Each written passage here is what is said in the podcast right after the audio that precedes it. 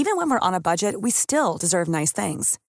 Quince is a place to scoop up stunning high-end goods for 50 to 80% less than similar brands. They have buttery soft cashmere sweaters starting at $50, luxurious Italian leather bags, and so much more. Plus, Quince only works with factories that use safe, ethical, and responsible manufacturing. Get the high-end goods you'll love without the high price tag with Quince. Go to quince.com/style for free shipping and 365-day returns. I'm Sandra, and I'm just the professional your small business was looking for. But you didn't hire me because you didn't use LinkedIn Jobs. LinkedIn has professionals you can't find anywhere else, including those who aren't actively looking for a new job but might be open to the perfect role, like me. In a given month, over 70% of LinkedIn users don't visit other leading job sites. So if you're not looking on LinkedIn, you'll miss out on great candidates like Sandra. Start hiring professionals like a professional. Post your free job on linkedin.com/people today.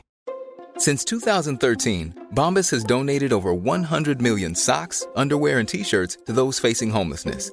If we counted those on air, this ad would last over 1,157 days. But if we counted the time it takes to make a donation possible, it would take just a few clicks. Because every time you make a purchase, Bombas donates an item to someone who needs it.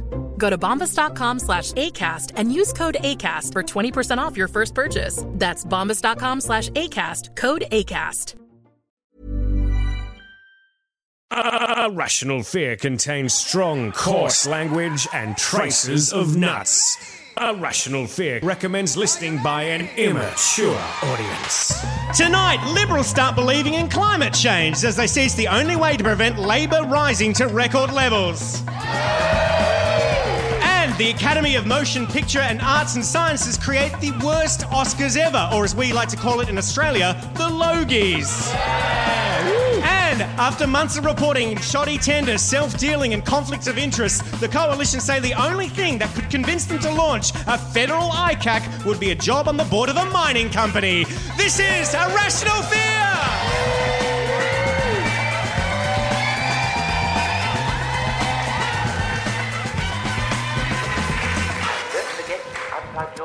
Oh, fantastic. This is A Rational Fear. It's the show that tells you what you should actually be scared of. It's kind of like Dancing with the Stars, but with less dancing, less stars.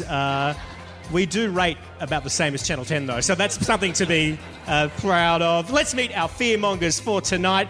Our first guest has a wit as sharp as her pencils, which is why she mainly works in ink. She's a Francophile, a Walkley winner. She's renowned for cutting straight to the core of any issue with a single picture. It's Nine's cartoonist at large, Kathy Wilcox. I have to laugh because ever since Nine bought Fairfax, every time I think about that, it's, you must be like the first cartoonist to join Nine since the guy from Hey Hey It's Saturday. Yeah. This is my audition, really. I'm hoping that I'll branch into TV, doing the cartoons on the screen. Oh, perfect! At the Today Show, with a puppet perhaps alongside. Yeah, good. At Nine, are you comfortable? Do you say Fairfax or Nine around the office still? I cannot bring myself to say the N-word, and I'm still talking about working for the organisation formerly known as Fairfax. Tonight you're going to be touching very carefully on George Pell. I should have constructed that sentence a bit better. Right, yes. Sorry about that. Will you, like Miranda Devine, go Catholic hunting tonight? Well, I won't like Miranda Devine in the first place, but... Excellent. Our next fearmonger is one of the funniest tweeters in Australia, breaking down society, politics and science, and of course food, which makes sense because he's also one of this country's most celebrated chefs. It's Adam Liaw! Adam, you have probably Australia's best Twitter feed. That is entirely not true. I think so. And let me quickly go through here. Adam, earlier this week you tweeted a great meme about Parmigiana, and it went viral. And I can't help but think that you have really given this country an identity crisis about what to call a Parmigiana. Let's see the meme here. Top guy says, "I'm going for Parma." Bottom guy says, "It's Palmy or Palmy." Etymologically, a truncation of Parmigiana. A truncation is a form of colloquialism in an Australian... what does that say? I don't know.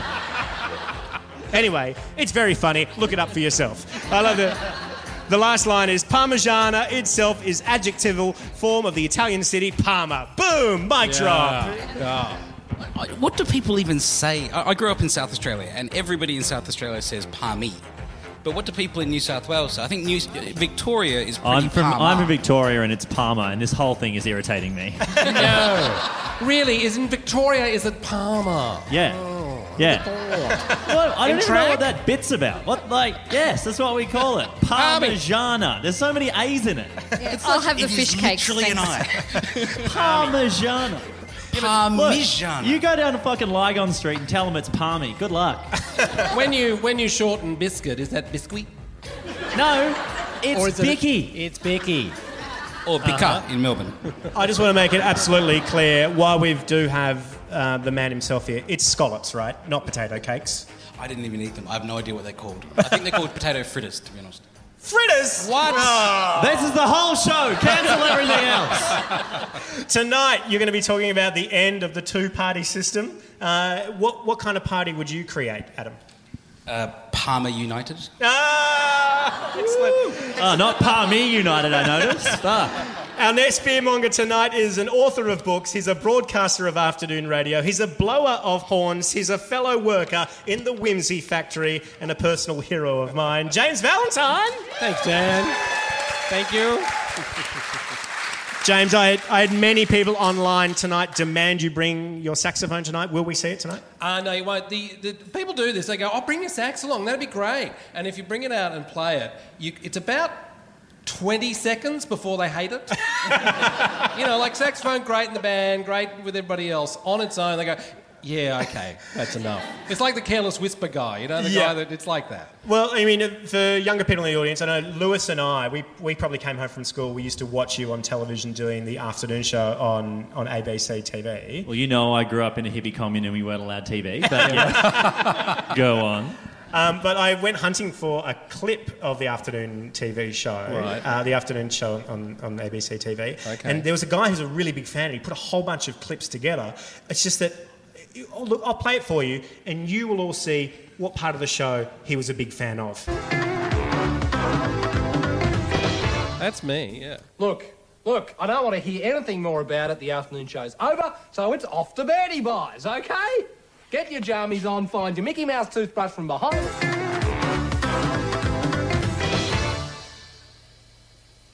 And now, some short scenes on the afternoon.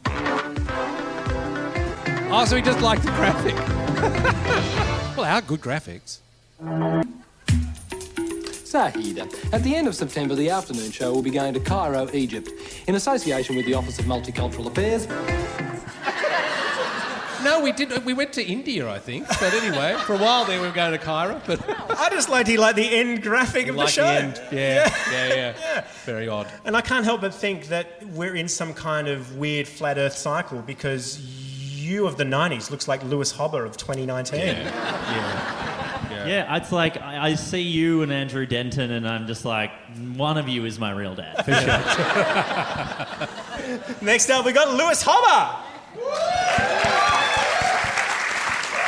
Lewis, you're basically a man who could put a picture of himself on Instagram and then basically start a meme where the whole world ridicules you but also creates their own thirst trap. Earlier this week, or 2 weeks ago, Lewis Hobba posted this picture on Instagram, which meant that thousands of other Australians all around the world saw it and then posted their own similar pictures. What's it like to create your own meme, Lewis? It's really disturbing. I just thought it was a nice photo. And I'm now fully aware of the fact that I'm not allowed to do nice photos. That's... I've just like... It was like there were hundreds and hundreds and hundreds of strangers posting black and white photos and tagging me in it over the last 2 weeks. It has been so weird. It's been so genuinely weird. I did mine for you as well. And I wanted to make it a little bit hotter, so I put a little chili up my nose, which everybody, including Rosie Waterland, I think, was the first person to point out that it looks like a tampon up my nose. Yeah. Tonight you're planning on talking about New South Wales politics and its war on festivals? Yes, that's right. I'm trying to get back on brand. This was some real damage to my reputation. Now I'm going back to, like, Triple J heartland. It's a war on music festivals. It's like my equivalent of Scott Morrison talking about stop the boats. All right. I'm just like, let them eat pingers. You're listening to A Rational Fear. It's like Q&A without misogynistic Canadians. A Rational Fear. Your fear is rational. Okay. First fear of the night, federal ICAC. Do we really need one? Is there any evidence of government corruption at all in the federal government? Now, I'm just going to paraphrase a fantastic Chaser article today. They carefully laid out everything for us. So in the recent weeks, the Coalition have been front and centre of a bunch of scandals. Ministers withholding evidence for investigations, ministers getting free travel paid by companies bidding on billion-dollar government contracts, ministers awarding half-billion-dollar contracts to a company registered at an island beach shack with direct relationships with that minister's sister. Put that together with Au Pairs, Reef Foundation, Stuart Roberts, internet bills, Parakelia, franking credits, and Foxtel's $30 million gift for no reason. Aside from all of these, is there any reason we should have a federal ICAC at all? Yes, I think in terms of an archive of misdemeanours, because it was would be terrible if we forgot all these things that were happening, and if you had an ICAC, you'd have a good ready reckoner for how to be corrupt. It'll show New Zealand the way. I just think if we've learned one thing from the banks, it's that we should just let people regulate themselves. It always works. People love to do it. That's right. Lewis Hobba is going to be running for Indi as a Liberal. The Lord gave man free choice, Dan, and I think that's what the lesson is, why we don't need an ICAC. I just like to think that it's kind of funny, like when Labor does it, it's corruption. When the Liberals do it, it's called complement of interest. Own expertise. I'd keep a close eye. You know, all the Liberals that have just resigned in the last month or so, coming after the election, where are they all going to go afterwards? Oh.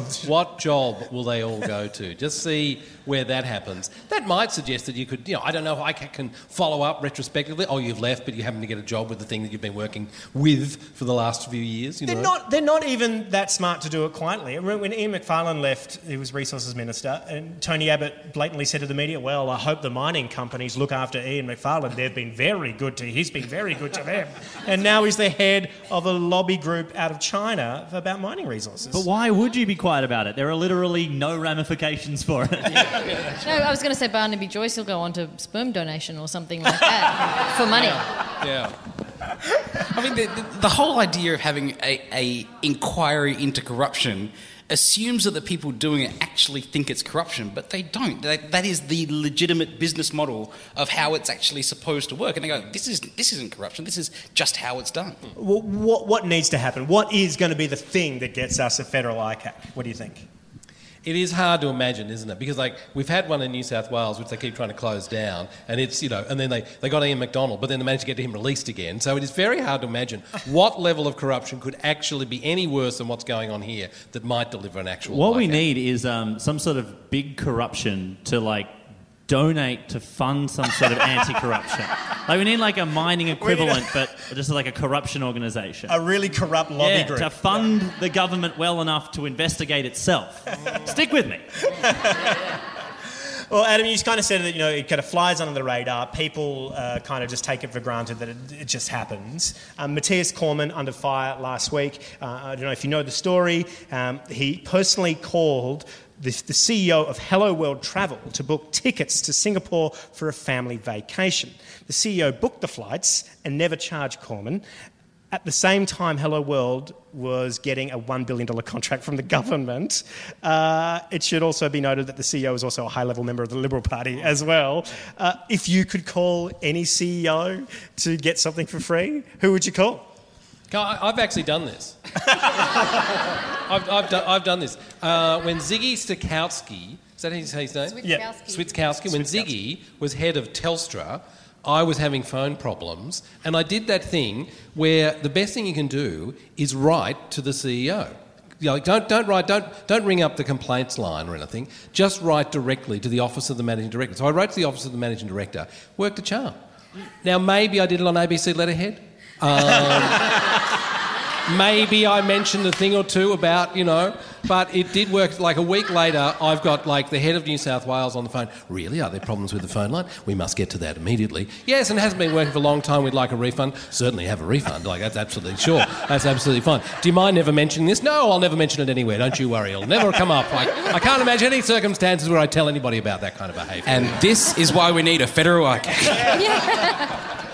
Yeah, I thought just openly tweeting about things was the next best thing. You know, when something doesn't work in the house, the family just says to me, "Mum, can you tweet about this thing?" You know, and then you have the company, you know, at your feet saying, "What can we do? How can we fix this up for you?" So you're a power broker for your family because you're an influential tweeter. That's right. I never thought that I would, you know, that I would use my power in such a self-serving way. The cartoonist for Nine would have such power. Yeah. The common thing irritated me, and I wish I had have thought like you did, James, because as another ABC employee, I often think, like, we're not allowed to get anything for free. Anything that comes to us for free, big or small, we have to send it back. And it just irritates, because we also get paid a lot less than the government as government employees. And it irritates me that the only reason they didn't realise he was getting it for free is that he's already so rich that he doesn't need to get it for free. Yeah. I'm like, we get an ABC wage, we need it for free, and we still can't. Yeah. Have you not noticed that particular injustice in the world? That I'm just learning. That rich people get everything for free. It's incredibly annoying. Have a car, rich person. Please use my holiday home, rich person. I feel very uncomfortable right now because I have a car sponsor and a chocolate sponsor and a pasta sponsor and all kinds of sponsors associated with my work. I do not to be on that other national broadcaster. Right. The rich heady world of SBS. I had a jeweller lend me some earrings. Because he in fact, it's my mum's jeweller, and I'm like the CEO that he calls. Because he thinks that I have a tremendous amount of influence in the media, so he calls me about things that he thinks are conflicts of interest, about one jeweller getting to do a thing over some other jeweller, and it's quite funny. But he lent me a pair of earrings because he knew that I was going to be meeting Julie Bishop in Canberra a couple of years ago. And he just said, "Could you just slip him a card? Just slip him a business card." Well, I did. Yeah. I managed to get the business card of Hello World CEO Andrew Burnes, so I've got his number, and I called it, and I just had to leave a message, but this is his voicemail. Hi, you've reached the phone of Andrew Burnes, CEO of Hello World. If you're a government minister who is in urgent need of a family holiday, press 1. If you're Joe Hockey, what the fuck, mate, where have you been? You still owe me one. Press 2. If you're a journalist from the fake news media calling about alleged impropriety between Hello World and the Liberal Party, our official response is this. This is nothing like the time Dastiari's trips were paid for by a Chinese education group. He was Labour. We're Liberals. It's different. If you want further comment, leave a message we can ignore. Thank you. Bye. All right, on to fear number 2. The government is absolutely cooked. Absolutely. Here's something strange. Now, despite being made up of a whole bunch of rich white guys who all went to the same university, we have a minority government. I had no idea about that. Which means passing legislation is pretty difficult. It can be more difficult than the time I asked my mum if I could get blonde tips. That was just last week. She said no. She was right to do that. I was going to say, isn't that the first time that a bunch of powerful white guys are a minority? Yeah, I know. I should have done. You're a better joke writer than me. That was the joke I was going for. Yeah. It didn't quite roll out. I wrote it. I was just very rushed. All right. But here's the thing. The government legislation was passed, but it just wasn't passed by the government. It was passed by the crossbench and the opposition, who at the time were suffering a brief but severe bout of compassion. They decided that it actually would be okay if refugees who are sick on Manus Island, who can't be looked after on Manus Island, were transferred to Australia. That bill passed 36 to 34. The government lost, and a new law was made without them. The government lost. That's it. That's what we're talking about. That's right. Let's get this crooked media vibe on. To put it in perspective, that almost never happens. And when it does, it can prove fatal for the government. The government can lose confidence and they have to dissolve the government. In fact, the last time a government had to dissolve after a vote was lost was 1929. Now, comedian and friend of the show Ben Jenkins explained this in a very eloquent Twitter feed. He kind of put it in perspective. He said, this is Ben's first tweet. "Ozpol nerds, if you're wondering what all this 1929 business is about, here's a quick explainer, a thread." And the next tweet is, "In 1929, the PM was Stanley Bruce. In March of that year, on the floor of the House of Representatives, his dick exploded and died." And then he went on to say, "Hope this was helpful." So, my question is, do we need a government at all? This past Christmas was one of the best times of my life. And a lot of people are really on the LNP, the current government, for having so few sitting days between now and... whatever happens when we have more sitting days. But it has been absolute bloody bliss. Not having to hear endless sound bites from every person talking about something that they don't even believe in. All through Christmas was like, I don't even have to think about politics anymore. And then all of a sudden, Q&A started and everything went to shit again. I think one thing about this is that it's time to... You could actually rethink everything. So, like, I would be an advocate for new electorates, as in... not geographic. Like, the stupid thing is that we have this 19th century notion that because I live next door to you, Dan, you and I should go and vote as a block. Yeah. I could be in a much more interesting electorate with you, and I don't live anywhere near you. You know what I mean? Like, the electorates could be reformed according to all sorts of other ways rather than just because you happen to be living around the corner. Made sense in about 1870. Doesn't make sense now. James Valentine Mandarin, we could call it. I like it. I've always been more of in favour of choosing the leader more just like an annual lottery.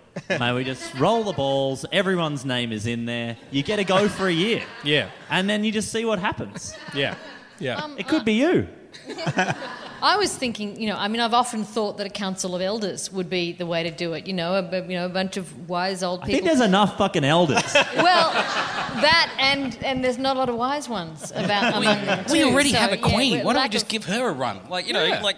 I know we've had the whole separation of the royal part of everything and the government part of everything, but we're Australia. We can do whatever we like. So while we're still part of the crown, why don't you just have another go? See if you can do it better. Yeah. Libby, in your last year, why not give it a crack? Well, I think the great thing about Scott Morrison losing this vote is that now he's a lot like the Queen in that his role is largely ceremonial. Excellent. Yeah. Fear number 3. Paladin is on strike. Now, this afternoon, this is kind of a bit of breaking news. There's some news from Manus Island. I've been seeing tweets from people I know there who are saying that Paladin, which is the contractor that runs the detention centre there, is on strike. Now, for those of you who don't know who Paladin is, let me just quickly That's literally everyone. Yeah. That's what's so sus about it. Yeah. There are some people here who are on the internet all the time, so they've been following Alex Turnbull's tweets. So Paladin is a shady shell company charged with the job of running the prison camps on Manus Island on behalf of Australia. There's 3 of them there. They're run by an ex-soldier and his brother. Its headquarters, up until 2 weeks ago, was registered to a beach shack on Kangaroo Island. They get $20 million a month to run the camps. I've been there. It doesn't look like $20 million a month. Very, very good canvas. It's actually not good canvas. And there's no roads. There's nothing. It's really terrible. You think they would have roads. If it was $40 million a month, maybe we could get you some roads. But $20 million... For $20, you'd want a pool and a tennis court, a massage parlour. These are the things you want for $20 million. Now, much of the $20 million a month gets siphoned off to the brother of the Speaker of the House in Papua New Guinea that keeps it all in the family. The contract was awarded in 11 days because the last company that was running the Manus Island detention centres said they wanted to get out of the prison business. And it was a limited tender, which means only one company was invited to tender for it, and that company has an alleged connection with Peter Dutton's sister, who works with that company. Which is a scary thought anyway. Yeah. That he has a sister? There's more of them. The minister tried to remove the contracts from being accessed by freedom of information requests and later deleted the details of the deal off a government website. And the staff who work at these 3 prison camps that are funded by $20 million a month of Australian money, get paid $3.50 an hour. That's muffin break levels. Yeah. Maybe they're just doing internships. Millennials in Manus Island. They just, so resentful. So this is all in the Australian Financial Review. Incredible reporting from the AFR over the last couple of weeks. But the people who work for Paladin are a little bit pissed off and have decided to go on strike. So this is okay if you're a worker, because who cares? You're only earning $3.50 an hour anyway. But if you are actually a refugee there, it's kind of bad news. There's no security, no one cleaning up, no one checking the plumbing, no one to look after you and your health while you're there in Australia's care. So, and that's when the light came and they saw a solution, and that the refugees could suddenly be the ones who were running the refugee camps. Yeah. Gainfully employed. Yeah. And they could run them to the conditions that would be nice, and they could use that money well, and they could all be happy. Give them $20 million a month to run their own camp. And we all want to go and stay there because it would be such a nice place. Yeah. It would be such a nice place. Are you talking about Bali? So anyway, I... on a scale of 1 to terrified, how scared are you of refugees coming to Australia to take your jobs, Lewis? I mean, I'm always terrified of someone to take my job. It's very easy to do. At the youth broadcaster. Who's coming down the line, Lewis, that might be young anyone. And sprightly? It's like, can you stand in front of a microphone and ask people where the weirdest place is they've had sex? There it is. You work at Triple J. Yeah, I'm terrified because, I work at the ABC as well. How keen would the ABC be to replace ageing white man with refugee? That's just so ABC, isn't it? That is actually... that's current policy. That's it. I just have to go and work for Andrew Bolt. That'd be it. I'll be straight up. Well, the last cartoonist that was on Manus Island, or Nauru, in fact, ended up getting refugee status and going to live in Norway. So that was a close break to me. Yeah, that's true. The happiest country in the world. Isn't this like we're at the sort of Trump level of crisis now and scandal, where it's just another one, so we kind of shrug a bit, whereas at any other point one of these should have been enough to go, hang on, terrible, all gone, resign, you're appalling. Now you kind of go, oh, so... Is this stuff okay now, is it? Like, you're not quite sure what to do with it. And Marriage at First Sight is also on TV. And Marriage at First Sight. Well, I was there in January, and I actually got deported from Manus Island. What did you do to get deported, Dan? I went and hung out and made videos on a tourist visa. Apparently vloggers are journalists now. I said, no, but I'm a comedian. It was great. So Dan, are you an influencer? No, I'm not an influencer. You're an influencer. Like, how did you get caught as such? Like, what was that process? Oh, I was filming the writer Behrouz Bachani. We were filming in the Loringal Hotel pool. Doing a sketch? They were doing a comedy sketch with him, obviously. That's exactly what I said. He's a funny guy. He was a very funny guy. And he, as we were filming, as I was interviewing him, he said, oh, immigration are here. And I said, oh, for you? He said, no, for you. I was like, oh, okay, yeah, great. Yeah, sure. And then I got escorted to Port Moresby. When I got to Moresby, I got interviewed and I tried to explain I'm a comedian. And he's like, well, making jokes about refugees isn't very funny. And he said, that's very sad. And I went, that's my brand. I try and make the funniest thing sad. And I looked at his sheet. He wrote down, funniest thing sad. I was like, yes! And is that PNG government deporting you? Not like on Manus, is it PNG, not Australia? It's PNG government. There's plenty of Aussies there, but the PNG government shook me out. And the next day when I flew out, I got escorted through the border and I got taken to a special gate to stamp my passport. Oh, so a good way to get through customs. Very fast. If you need a quick exit out of PNG, make some comedy. I got stamped and the border guard went, huh. He looked at the computer, looked at me, and was like, oh, so you're on TV? And I went, well, not anymore, but sometimes you're on the internet. I'm like, yeah. Do you have a YouTube channel? I'm like, sort of, this is great. He's like, our governments don't take too kindly to jokes. They don't get it. He stamped my passport. And away I went home. It was great. So one of the jokes I did make there was this video. Do you guys want to see it? Yeah. Freshly made today for you. You stop the boat, you put us in a prison in a tropical island. In 6 years of time, I had a lot of time to think, mostly about my mode of transport. You want to go by boat or plane? By plane. Okay, good boy. We learned some Australian culture. This coffee is shit. Fair dinkum. Fair dinkum. Fair go. Fair go. After 6 years, we've been waiting to be processed Prime Minister Cuomo, so...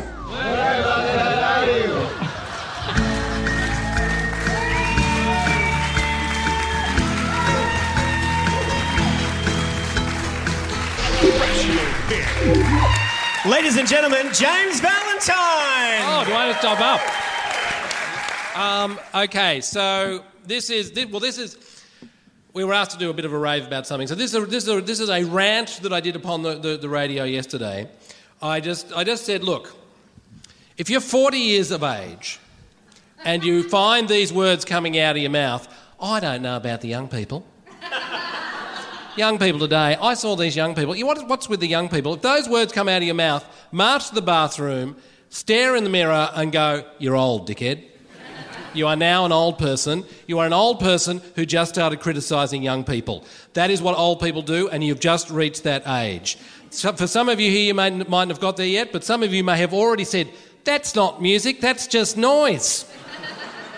And that is what every 40-plus-year-old says to every young person in every generation has done forever. I only had to start talking about this for about 3 minutes, and about 6 people texted me the quote from Socrates in 400 BC where Socrates says, oh, fuck those millennials. And I was inspired to this by the muffin break woman who, you know... Just, oh, gee, they're just terrible, they're just feckless, they're awful, they won't turn up. I mean, some of them don't think work's the priority, and, I mean, some of them just won't knock on my door and volunteer to work for free. Can you believe that out of those young people? That is just so terrible. Now, I have several theories about this. One is that I think what happens is that there are some young people, there's plenty of young people, we know them right now, and you may have been one of them, who at 23, you're hardworking, you've got your degree or you've done whatever, you've done your apprenticeship, you get your truck, you go to work, you apply for jobs, you work hard, 28, you get married, you have a kid, and then at 40 you've got this sort of drunk teenager and go, who the fuck is this? Where did he come from? This is appalling. Is this what the young people are like now? That's just shocking, Then there's other young people, other people who are at the same sort of stage, they've had a good 4 or 5 years of boozing and going crazy and being generally nuts. They get to 40, 45 and they've completely forgotten all that. Just all gone. No, that wasn't me. I never did anything like that. So what I like to do is every now and again is just remind people, well, I feel that myself, I fit neither of these categories. I have a very clear memory of what a dickhead I was and what an awful young person I was because I was that person till about 35. It was a very extended period of being a young turd and... I was arrogant, I was lazy, I was, as a young person I was either working as a musician or when there weren't gigs around I'd work as a waiter. How many shifts do you think I didn't turn up to because I got a gig as a musician? Quite a few, quite a lot. What was my main kind of occupation if I wasn't being a musician? Smoking pot. What was my main occupation during being a musician? Smoking pot, It was a drug-fuelled environment where we were all off our brains, crazy and nuts, and I was in that mode for about a decade, which meant I was an idiot the whole time. And so I have a sort of general sense of, even when I moved out of being a musician and moved into working for children's television, I wasn't very different. As some viewers would notice, and maybe remember, I used to do a segment on that where I'd invite kids to send in an appalling recipe, something really horrible, a concoction of foods that I'd mix up and then I had to eat it on the show. It was called Monday Munchies. Wow, how did you get that? And there was occasionally a letter from Lismore to go, I know what you're on about, mate. So my sort of sense of whenever I start to go, you know, oh, that's just music, you know, that's not music, that's noise, or you young people are idiots, I just go, guess what? They're young. They'll pretty soon turn into 30-year-olds with kids and bank balances and mortgages and all the rest of it. It's okay. They'll be fine. While you're looking at your feckless one, there also appears to be enormous, you know, the universities are overflowing. We've got an Australian Olympic team. We've got people anxious to play cricket for the nation and all the rest of it. Everything seems to be fine. So next time you find yourself doing that, go to the bathroom, look in the mirror. Yeah. Lewis, you talk to young people all day on radio. Yes. Are they as entitled as the lamestream media suggests they are? I'd say after the last week, they're entitled to a few free muffins, the very least. I can't believe the muffin break thing. Also, I'm writing down Monday Munchies, by the way. It's a great idea for a segment for Triple J. Adam, is that an appealing segment for Destination Flavour? You know, we don't tend to do too many weird foods on Destination Flavour because... They just don't tend to work on television. But certainly I could see it happening. Destination It worked a treat on television. I had to eat the shit. It was awful. Destination Stoned flavour, which was just you being like, I took a bit of salsa and I put it on a salada. Yeah, unfortunately, the SBS relationship with Vice has very recently ended, so... There's a lot of industries that media claim that millennials have completely destroyed. Loads of them. What is the untouched industry that millennials have yet to disrupt? Aged care. Yeah, you got a point there. Yeah. I was going with used car salesman. You don't seem to run into a millennial. You run into a millennial in the real estate world. Fuck, they're annoying, actually. Every generation of real estate agents are trash. Yeah, that's right. But the young ones will be this. They'll have pulled up in the Audi. They're sharp. Got the whole suit thing going on. Very, very annoying. But in the used car area, everyone's still 57. You know? Yeah. We're all into used skateboards. That's right. This is A Rational Fear. We got more blood on our hands than Pauline Hanson's door.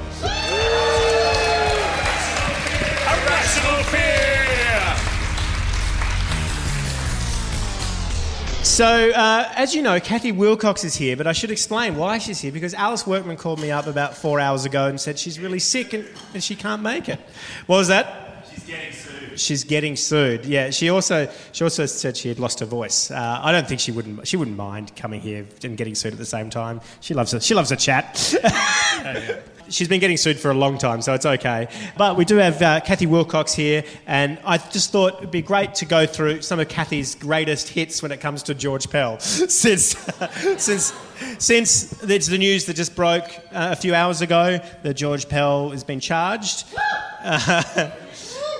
Rosie, yeah. Bigging up Pell. All right, so Kathy, let's go through some of your work about George Pell. Yeah, I think of it as taking a trip down Nightmare Lane, really. Let's have a look here. So, yeah. This is going to be great for the podcast. So I'll read out the titles. Heard no evil, saw no evil, evil's not of much interest to me. Yeah, that's when he was asked why he had not paid any attention to the complaints of priests in Ballarat abusing children, and he seemed, you know, quite happy to be unaware of it and uninvolved, and showed his complete coldness and lack of compassion. And what year was that? That was about 2014, maybe. All right, let's have a look. Here's another one. So this is just the ongoing sort of relationship between the church and the state, where they're very happy to separate this church and state to be able to make their own rules about some things. So here's the government person saying to the clergyman, so you'd like us to continue funding your organisation that excludes atheists, Jews, gays, single parents, adulterers, etc. That is correct. You understand that some of this money would come from atheists, Jews, gays, single parents, adulterers, etc.? Of course, we're a broad church. Yes. So, yes, that separation only goes so far. Here's one. This is that Richard Dawkins? Ah, the Dawkster. Yes. The only thing wrong with, you know, with arguing against Catholicism is that you end up sort of having an atheist doing the arguing, and the worst kind of atheist has got to be Richard Dawkins. Oh man, he's bad. So bad for the brand. He was terrible. I just remember seeing him on Q&A. He was quite woeful and quite disrespectful, really. Yes. Yeah. He's so he's pointing to George Pell saying you're wrong, and George Pell says. So, sitting on the wealthy, powerful, impenetrable, tradition-bound, infallible institution. Here, I love a pencil sketch. This is clearly one that didn't make it through to the editors. That's right. Sometimes things get proposed and they just don't end up making it onto the page. So you've got two characters here. Who are the characters? Well, one of them looks like the Pope before Francis, Cardinal Ratzinger, what his name was. Senator Palpatine. Senator Palpatine. Yeah. And I think that there was some story about condoms being distributed in the Vatican or something like that. And so here's one of his younger priests going, "Oh no, Your Holiness, I can assure you these won't be used for contraception." Because they don't believe in contraception. Spicy. So anyway, I don't know why, but they didn't print that one. So. It would have been good in Picture Magazine or The Post. All right. Why do priests wear flowing robes? To cover a multitude of sins. And so if you have been listening to the radio today, that is just too literal and horrible. I know, sometimes it's a cheap shot and a throwaway line, but... yeah. Here we go. So we got Peter Dutton on one side and a priest on the other, and the headline is "The Separation of Church and State Sanctioned Abuse," and they both say together, "Come with me." Yes, because the state is just as good at abusing little kiddies. Now this is a puppet cartoon, right? So this is a very different style to the ones that you're the big set pieces. The big ones. So I mostly do the big ones. How do you go about capturing such a huge idea in such a small spot? Well, I figured out quite a long time ago that when you're only working in a square, in a column, so it's about sort of 4 to 5 centimetres square, there's not a whole lot of room for elaborate artwork and detailed drawing and so forth. So just capturing the essence, usually it's accompanying an article. So you're capturing the essence of the article, taking it, a few steps beyond if possible, if I can do that. And just saying the essential, and a few words can do it. All right, here's another pocket one. Welcome, Brother George. This is Pope Francis welcoming George Pell to hang out in the Vatican. When Pell was invited to go to the Vatican to supposedly clean up their finances, I saw that cleaning up the slops would have been really rather more like it. And now we look back on that with different eyes and think what he was being given to do was to stay well away from trouble back in Australia. All right, here we go. Here's a classic. This is one that's quite famous. You've got three confessional booths varying in size. The first one says, "Father, forgive me, for I have sexually abused a child." The next one says, "Father, forgive me, Father, for I have concealed a child abuser." And the biggest one says, "Forgive me, Father, for I have protected a priest who concealed a child abuser." It's like a Russian doll situation. It's exactly, and it's that spiral logic of so much of religious tradition and rules that means that they are unable to be accountable because they are accountable only to themselves, because they, it's like Tim Minchin's song about it, it's a good book because it's a good book because it says it's a good book, and a good book would say it's a good book, and the good book, and so on. Yeah. David Marr has an extraordinary piece in The Guardian today, and one of his lines was... he didn't have anyone to answer to because there were no votes cast for him. He was just appointed by the Pope. That's my David Marr impression. Very happy with that. Yeah. And finally, this one. We must... so we've got Pope Francis talking to clergy. "We must look deeper into our hearts and admit to ourselves where the responsibility for child abuse in the Catholic Church lies. Luckily, we have Satan to blame." Yes, so that was in the paper today on the strength of Pope Francis's statement that these abusers, these terrible abusers in the Church, were tools of Satan. Well, they were definitely tools, but whether of Satan or at what point were they actually going to take... be accountable and take responsibility themselves. And there's one more cartoon. This is the last one. This is the last one in here. You are getting the sneak preview because this one's in the paper tomorrow, following the news today regarding Cardinal Pell. All of a sudden, this has turned into Tony Delroy's Tomorrow's News Today. Yes. Haven't even tweeted it. It's not even 7:30 in the morning yet. Tomorrow's News Today. It's just the institution, really, the great man fallen. Yeah. Although, all right. Please thank Kathy Wilcox. That's great, Cathy. Thank you. I'd find that a weighty responsibility. You know, like if I have to delve into that and make any sort of comment or take calls from people, it feels weighty. To have to distill that moment into something for the paper that's going to be there and going to represent so much of how people feel and all that sort of stuff, I'd find that a weighty responsibility. Yeah, I'm Catholic, so I would get phone calls from all sorts of relatives. From the family. I'm so weirdly irreligious, as you know, like growing up in a literal commune. So I don't know what it's like. What do Catholics think? What's the vibe? Is it high? No, I don't think so. I don't know. I haven't been around in a while. I went to a Catholic mass. Like most of my family's Catholic, not the ones I married into. I went to a Catholic mass on last Christmas Eve, and it was sombre. And they were, you know, seeking forgiveness of it was quite impressive how disturbed they were, how disturbed the priest was by it all, and that was kind of the theme of what they talked about. It wasn't sort of, there was no glossing over at this particular one. It was sort of like, things are terrible, we've done terrible things. That was the general tenor. Mm. Yeah. Even though facing reality isn't really what religion's about a lot of the time. Well, I think there's often a difference between like the big Vatican institution and some individual priests. You can go somewhere and they'll be great. And that's right. And there's a lot of great people who are in those institutions who are just shocked at what's happened as well. So, you know, their whole world has collapsed around them. Now, one of the great friends of Cardinal George Pell was inexplicably Alan Jones. I don't know why.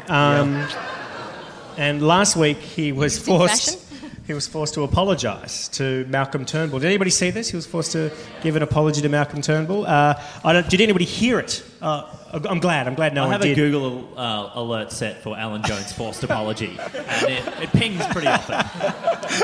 I actually took a screen. That was going to be this title card at the Alan Jones Google. Alan Jones apologises too, and it's like there's a list of people: Louise Heron, Julia Gillard, blah blah blah. Basically, a lot of women. I think Malcolm Turnbull's the first man he's had to apologise to in a while. Yeah, I think that says something. Anyway, if you didn't hear it, I caught it earlier. Do you guys want to hear it? Yeah. All right, here is Alan Jones apologising. So, Alan, if climate change is real, then why is it snowing in the northern hemisphere in the middle of February? I mean, what happened to summer? You're too right there, Mildred. Stick on the line, and thanks to our friends at the Mineral Council, we'll send you out a lump of clean coal that you can cuddle at night to remind you of all the cool things coal does for humanity. Coal, it's organic. 2GB 873. Would you get a load of this? It's been made known to me that I may have said something again about someone again that requires an apology again. Oh, God. My lawyers have made it absolutely clear to me that if I don't apologise to this person, my employer, Macquarie Media, may not renew my multi-million-dollar contract. Oh, can you believe it? It's absurd. I'm a shareholder. I pay their bills so they can pay my defamation fines. God, I wouldn't mind a franking credit on those shares. Oh. Okay, here goes. I, Alan Jones, unreservedly apologise for calling Malcolm Turnbull a traitor to the country last Friday. I went too far, just like the time I tried to audition for Evita. There you go. You happy? God. Traitor. That's weak. I've called Malcolm Turnbull worse things. I once said living under a Turnbull government is the reason why parents stopped vaccinating their kids.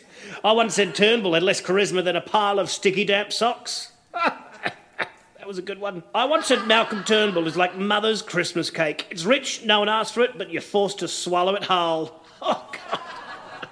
And no one asked for an apology there, did they? No. Then again, my contract wasn't up for renewal. Oh, God. The only other apology I'd like to make today is to you, dear listener. Because of the apologies I've just made, I wasn't able to fit in the latest song from Anthony Calea's Christmas in July album. Oh, what a voice. Oh, it's unapologetically great.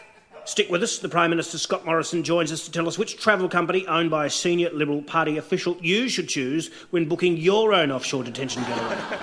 You're listening to the Alan Jones Breakfast Show. Ladies and gentlemen, Adam Liaw.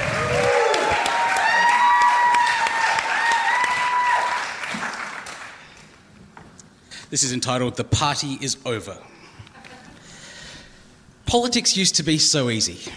A bunch of white guys in advanced middle age from whatever side of the aisle and fresh from the Qantas business lounge in identical navy suits would get together and they'd start by saying things like, "Hello, John. Good to see you, John. Hope you've been well, John." And then they'd decide which graduate of Sydney, Melbourne or Adelaide Law School got to be a Member of Parliament, a Senator or even Prime Minister. And that's what we call merit. And then we'd all go and vote for them, because the silly part of democracy is that even though they're the ones who've already dealt with the difficult part of the whole merit process, it's actually up to us to think who to vote for. But luckily, we don't have to think too hard, because the merit guys tell us what's important, and sometimes it's not what our tiny non-meritorious brains think is important. You may think that the 32% of the population that are white men, who commits nearly 60% of the violent crime and statistically just about all of the murders, would be important. But it's not. What's important is the 0.1% of the population that is of African heritage who commit less than 1% of the crime. And so you see how it can be very, very confusing. And you may also think that the important issue is the impending heat death of the entire world. But actually, the important issue is electricity prices. And you may think that electricity prices are high because of government mismanagement and staggering policy failures over decades, despite Australia being rich in resources and having absolutely perfect conditions for the generation of both traditional and renewable energy. But no, power prices are high because of wind farms. At the end of the day, it was great that they told us what to think about, because it saved us the hassle of having to think about a lot of things. A group of former lawyers named John was called a party. And when they chatted to a journalist, they decided what was important. That was called a narrative. And a narrative was what you used to win an election. But then something happened. We all got these things, iPads and smartphones and social media. Instead of calling your mum or your best mate, we started click-clacking away and talking to complete strangers. And in a couple of years, instead of getting your information from the guy called John in the red shirt or the guy called John in the blue shirt, or from the journalist who John spoke to, or from your mum who read the thing that the journalist wrote who John spoke to, we started to get our opinions from everywhere else. And that sucked. Because, you see, John understood that the more opinions you have, the harder it is to find someone who's going to agree with all of them. So say you want to buy a house in Sydney and you're pretty fired up to get rid of the old negative gearing, because debt funding in the Sydney housing market has driven up prices so that only rich people can afford them. But then those bloody rich people aren't even paying taxes or they're getting franking credits from investing in Australian securities, so now you want to get rid of that too. But then you think for a moment and you're not quite sure if all the rich people pulling their money out of Australian securities aren't going to drop all of those dollars back into the investment properties. So now instead of debt funding the property market and equity funding Australian securities, we're just switching it around and equity funding the property market and debt funding Australian securities. So now you might vote for the LNP. But they have a woman problem, and that's a deal breaker. So then you might vote for the Greens because socialism is not so bad, but they've got a woman problem too, and it might actually be an even bigger woman problem than the LNP woman problem. So what's left? Labour. Or maybe the idea of getting Bill Shorten to mimic human emotion every day for the next 4 years is your absolute number one deal breaker. Or maybe you're in the US and you think Donald Trump is great, and I mean, you're not really racist, but he does make a lot of good points about how brown people are bad. And even if he is a bit racist and a sexual abuser and his own wife called him a rapist, racism isn't really a deal breaker for you, because the real problem is socialism and healthcare. So now you're a Democrat. And that should be the most united party in the history of politics right now. Because sure, dividing yourself down the middle in 2016 might have made the worst person in the entire world your president and brought about the rapid decline of the American empire. But now you've learnt your lesson, because in 2020 it is Bernie or bust. Wait, what? Okay. He's an unconventional guy with some crazy ideas, but you just didn't like the way that Hillary Clinton or Elizabeth Warren or Kamala Harris are always lecturing you in their big angry woman voice, even though you're a big strong boy. Or maybe you're in the UK and Brexit has torn the Tories apart because, say you accidentally walk into a restaurant and you order a shit sandwich as a joke, but then you actually receive a sandwich made of shit. There is a limit to how delicious you can reasonably tell someone that tastes as you slowly and sadly eat it. And then UK Labour is equally baffling, because with a Tory Prime Minister who is essentially dancing awkwardly while backing into a series of knives, repeatedly reciting Et tu Brute, Jeremy Corbyn's best political manoeuvre would be a long holiday in the Maldives. But yet, he couldn't stop himself from being a tiny little bit anti-Semitic. So the more opinions we hold, These days, we live in an age of fine bespoke opinions, and every single one we love as if it were our own. And the more opinions we hold, the more we surround ourselves with people who agree that those opinions are the only true and correct opinions, the more convinced that we become that we are not only correct but morally insurpassable. It used to be very simple. Throwing children into the sea is bad, and therefore I know where my vote is going. But these days, try and find a party or a politician who agrees with you on even the top three things that are absolutely a no-deal deal-breaker for you. It's all but impossible. And try uniting a country of millions around one set of opinions, forget about it. The party is officially over. Yeah, Adam Liaw!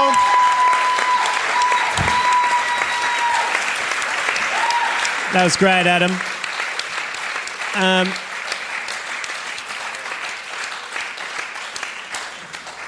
Here's the thing, the polls don't look too good for the coalition. They're behind 47 to 52. However, if you look at preferred Prime Minister, Scott Morrison is absolutely killing it. He's got 43% and Prime Minister... And Bill, I almost said Prime Minister Bill Shorten. Oh, my God. And Bill Shorten's 35%. That's 43 to 35. Why do Australians hate Bill Shorten so much? Yeah, it is. What did you say? They're doing an impression of an emotion every single day. Mimicking human emotion. Mimicking human emotion. They called it with Hillary, what do they call it? The authenticity gap. He's got like a big one. Yeah. Has anybody met him? Like, yeah. Is he one of those people that up close is a lot better? He's totally normal until the moment you turn on a microphone. Yeah, it's really eerie. Like, I've been in a room with Bill Shorten, I've been this close to him, and I've been like, "G'day, Bill, Lewis, nice to meet you." He's like, "G'day, Lewis, good to meet you." I'm like, "What the fuck?" And then I was like, "We're about to go on air," and he's like, "Great," and I'm like, "And we're here with opposition leader Bill Shorten. Bill, how are you?" Fair go, mate. Happy to be here. You know what I was saying? It's like, what happened to you in the last 10 seconds? Well, also, if he became Prime Minister, could anyone imitate him? Could anybody? Can you imitate Bill Shorten? Yeah, so who's the Anthony Ackroyd to Bill Shorten? Yeah. Oh, I mean, you just, I'd love to see Adam do it. Imitating Scott Morrison's easy enough. You just shout a whole lot. And imitating Peter Dutton's all right. You just kill yourself and then still stand out there and sort of... But this is the cartoonist dilemma too, isn't it? Like, do you look at Bill and, like, do you have the big ears? Is it just kind of a bit balloony? The guy you could get to do the impressions is the guy that does the travel centre ads. You know, the airline captain with the hat. He's Bill Shorten. I don't expect it is Bill. You realise he has a twin brother. His twin brother could have a fantastic career in imitating Bill Shorten. I didn't know that. He has a twin brother. They're not identical, but they are twins. The things we don't know about Bill Shorten. Yeah. How do people not know that he has... His name is Bill Shorten. He has a twin brother named Bob Shorten. What? Bill and Bob. How do people not know this? That is absolutely true. Is that real? They are Bill and Bob Shorten. No, I think 100% true. No, you're confusing it with the Flower Pot Man. You know, you've got. How do people not? And this man wants to be our Prime Minister. I feel like he should tell people, like, I like him more now I know that he has a twin brother called Bob. Yeah. He should tell everyone. Bring out Bob. Yeah. Bring out Bob. Bob. Bring out Bob. But Bob would front up and he'd say, "Oh, hi. I didn't ever get a right life in politics because Bill's the one with the personality." This is literally the most interesting thing about Bill Shorten. And you think, you find out something like Bill Shorten has a brother named Bob Shorten. He's going to be whacking it off the ball or something. He is the most boring human being on the planet. He's like a financial planner in inner suburban Victoria. It is... very disappointing. Well, we need to get him on the show. Who did the sketch? Somebody did a sketch on air. It was two on YouTube or something. It was two women being PR people saying vote for Chloe Shorten's husband.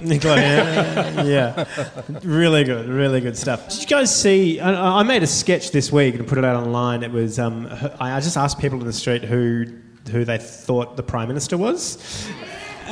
And nobody knew. It was Bondi, though, wasn't it? Is it worth playing it? Do you want to play it? Here we go. Who is the Prime Minister of Australia? Last time it was John Howard. I don't know who it is at the moment, to be 100% honest with you. Who? Scovo. Scovo? I honestly don't know. Good question. Oh, dear. Oh, I don't know at the moment. It could be Shorten or could be the other guy. What's his name? I can't even remember his I don't even know his name. Malcolm Turnbull. Not Malcolm Turnbull, and I can't think of his name. No, it's not. It's... No, yeah, I got that wrong. I was going to say James Cameron. That's a tough one, actually. Yeah, I don't know. Last one I heard about was John Howard. No one really makes a big deal about it anymore. Oh, my God, I actually don't know. Yeah, that's... Like, there was Kevin Rudd, John Howard, then nothing. I don't know. No idea. Everyone's talking about, is it Julia Gillard at the moment? Which one's the one that shut down all the music festivals? I actually don't know. I don't know. It changes so much. Gladys. Gladys, yeah. Everyone's talking, like, complaining about her at the moment. Yeah.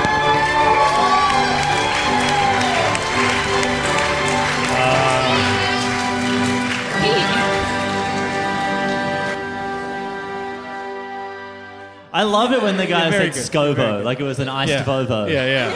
Well, I want to play a quick game with you now. Let's play the popularity contest with Bill Shorten. It's a simple game. I'm going to read out something, and I want you all to tell me, the royal you, to tell me whether it's more or less popular than Bill Shorten. So it's going to be a bit like The Price is Right, okay? So first of all, more or less popular than Bill Shorten, polygamy. More or less. More popular. Does it involve Bill Shorten?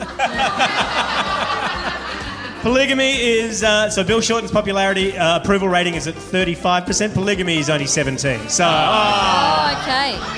What about human cloning? Well, more or less. Has happened. He's got a twin brother. It's already happened. Human cloning is also less popular. 11% of people approve of human cloning. Okay. What about ghosts? Less popular than ghosts. It's a dead heat. Ghosts. Ghosts approval rating are 31% according to Gallup poll. 31%, only 4 points behind Bill Shorten, is something that are spectres. All right, what about a 2004 Mark Latham? More popular than Bill. More popular? He would be more popular than Bill. Mark Latham, isn't that sexy Mark Latham than Bill Shorten? Is that sexy Mark Latham? It's sexy Mark Latham. He is 39% more popular. What about Tanya Plibersek? More. He's less popular. No, she's more popular. She's more popular than Bill Shorten. Yeah. What about Donald Trump? He is so popular. He is really, really popular. Nah. He is. He's got an approval rating of 42%. Oh, Donald Trump is more popular than Bill Shorten. Yeah. Wow. Oh, there we go. What about Lewis Hobba? Yeah, really. Well. Lewis Hobba. He's more popular than Bill Shorten. What a way to take the microphone, being like, not clapped as being less popular than Bill Shorten. I was going to talk about something else, now the whole thing's about fuck you.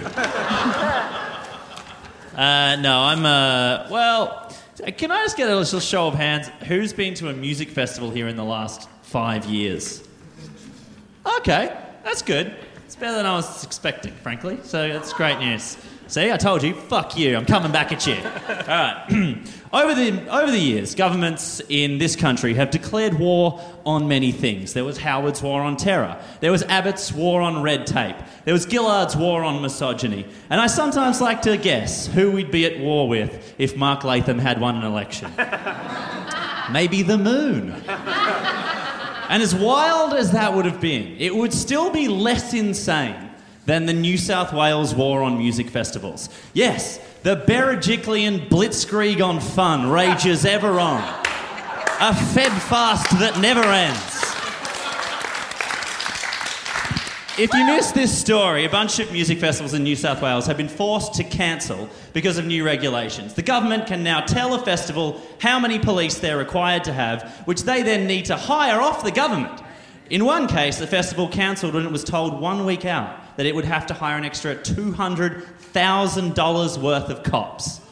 And if you're thinking that telling people how much of a thing they are required by law to buy off you sounds like a good business model, you're right, it is. It is getting the tick of approval from Shark Tank. If you or I did it, it would be called racketeering. The most jaunty of crimes. It feels really strange to live in a place where it is a vote winner to attack festivals. Festivals! In any other country, the word itself invokes a sense of community and fun. And to wage a war against music. If you're writing an 80s film or rock opera and you need a villain to do something cartoonishly evil, they clamp down on music. We're in Footloose. If Gladys Berejiklian gets re-elected on an anti-music platform, then she might as well just do a victory speech in a coat made of 101 Dalmatians. No one here cares. Not you, them, the trash out there. You guys are beautiful. And if you're listening at home, also beautiful. So apart from the festivals that have already been cancelled, like Mountain Sounds and Sci-Fari, a bunch of other festivals like Laneway have announced they might have to cancel next year's festival because of these new regulations. Now, in 15 years of doing Laneway in Sydney, 2 people have had to go to hospital. In 15 years. That's less people dying than in a Sydney theatre company matinee.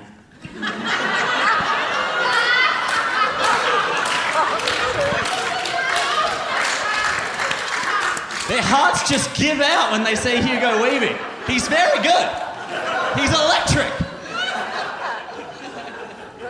And if you're a Gen X or Boomer thinking that the loss of a festival like Sci-Fari doesn't really affect you, I would like to remind you of this famous poem. First, they came for Sci-Fari. But I didn't speak out because I didn't like hardstyle trance. And then they came for Laneway. And I didn't speak out because I didn't like fun in tight places. But then they came for Byron Bay Blues and Roots Festival. And it was too late, because I didn't say anything, and now how will I see Vicar and Linda Ball?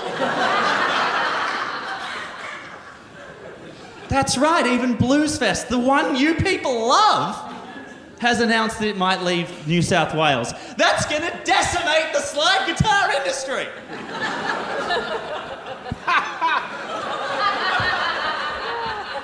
And I don't expect music festivals to be everyone's number one voting issue. But New South Wales let a government tell them when they could and could not buy alcohol. It goes against everything I know about this country.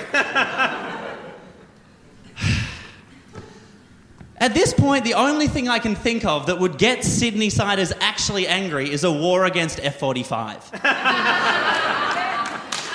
I don't know what to do. What can I do? Can I repitch music festivals in a way that boomers might understand? We know boomers think drugs are bad. I mean, they did it in the 60s, obviously, but now it's us, not them, so it's bad. They know that we know that boomers think young people never talk to each other because we're always on our phones.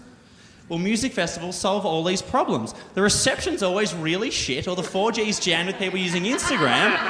We can't use our phones, and after a few caps, we love to talk to each other. Look, old people, the enemy of your enemy is your friend. I don't know, maybe New South Wales is right. Maybe we should just cancel fun. Let's just stay in every weekend, and once a year we'll spend all our savings to go to the Domain to see whatever's left of Fleetwood Mac.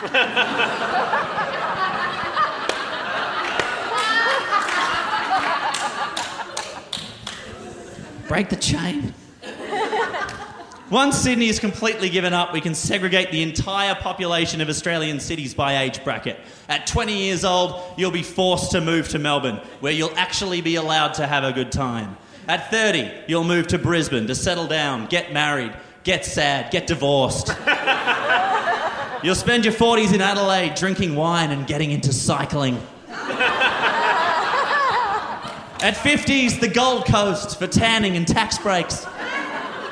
And then finally, you'll turn 60 and you'll be ready for Sydney. A retirement village with no young people and no music. Just cops and Messina.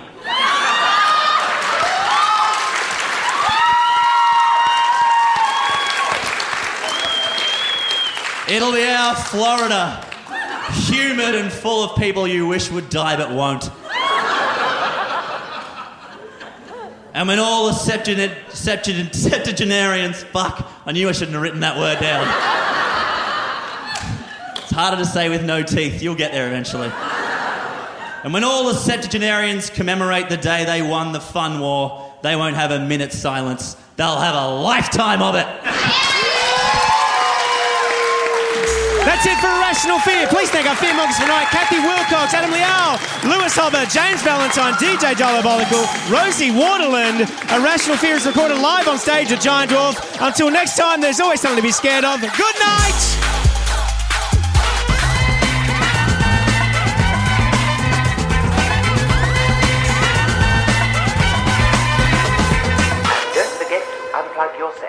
A Rational Fear. Even when we're on a budget, we still deserve nice things. Quince is a place to scoop up stunning high-end goods for 50 to 80% less than similar brands. They have buttery soft cashmere sweaters starting at $50, luxurious Italian leather bags, and so much more. Plus, Quince only works with factories that use safe, ethical, and responsible manufacturing. Get the high-end goods you'll love without the high price tag with Quince. Go to quince.com/style for free shipping and 365-day returns.